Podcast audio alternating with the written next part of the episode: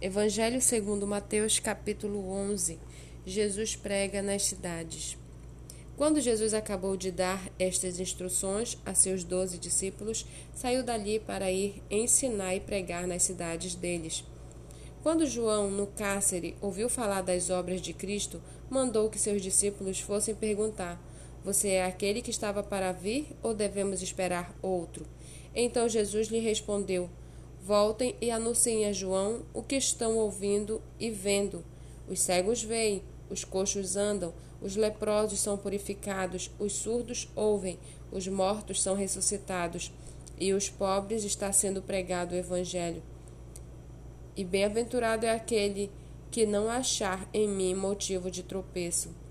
Quando os discípulos de João foram embora, Jesus começou a dizer ao povo a respeito de João: o que vocês foram ver no, no deserto? Um caniço agitado pelo vento? O que vocês foram ver? Um homem vestido de roupas finas? O que os que vestem roupas finas moram nos palácios reais. Sim, o que o que foram ver? Um profeta? Sim, eu lhes digo, e muito mais do que um profeta. Este é aquele de quem está escrito: Eis que eu envio adiante de vocês o meu mensageiro, que preparará o caminho diante de vocês. Em verdade lhes digo: entre os nascidos de mulher não apareceu ninguém maior do que João Batista, mas o menor no reino dos céus é maior do que ele. Desde os dias de João Batista até agora, o reino dos céus sofre violência, e os que usam de força se apoderam dele, porque todos os profetas e a lei profetizaram até João. E se vocês o querem reconhecer, ele mesmo é Elias, que estava para vir. Quem tem ouvidos para ouvir, ouça.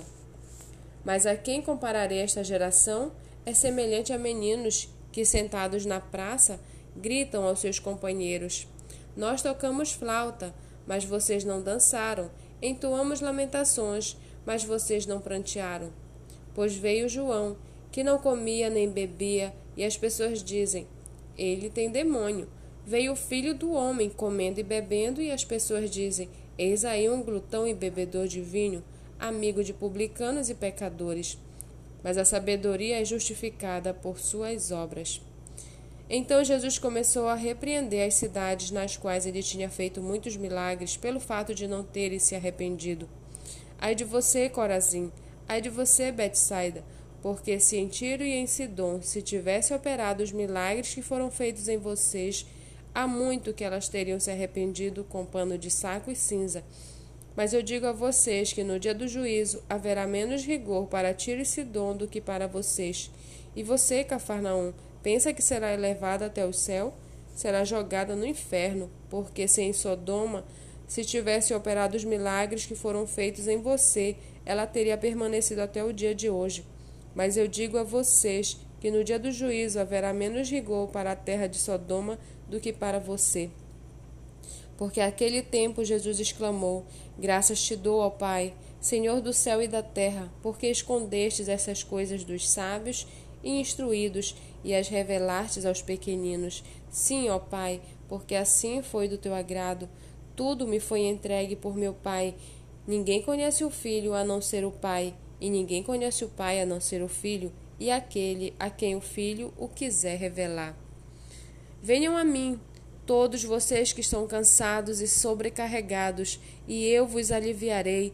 Tomem sobre vocês o meu jugo e aprendam de mim, porque sou manso e humilde de coração, e vocês acharão descanso para a sua alma, porque o meu jugo é suave e o meu fardo é leve.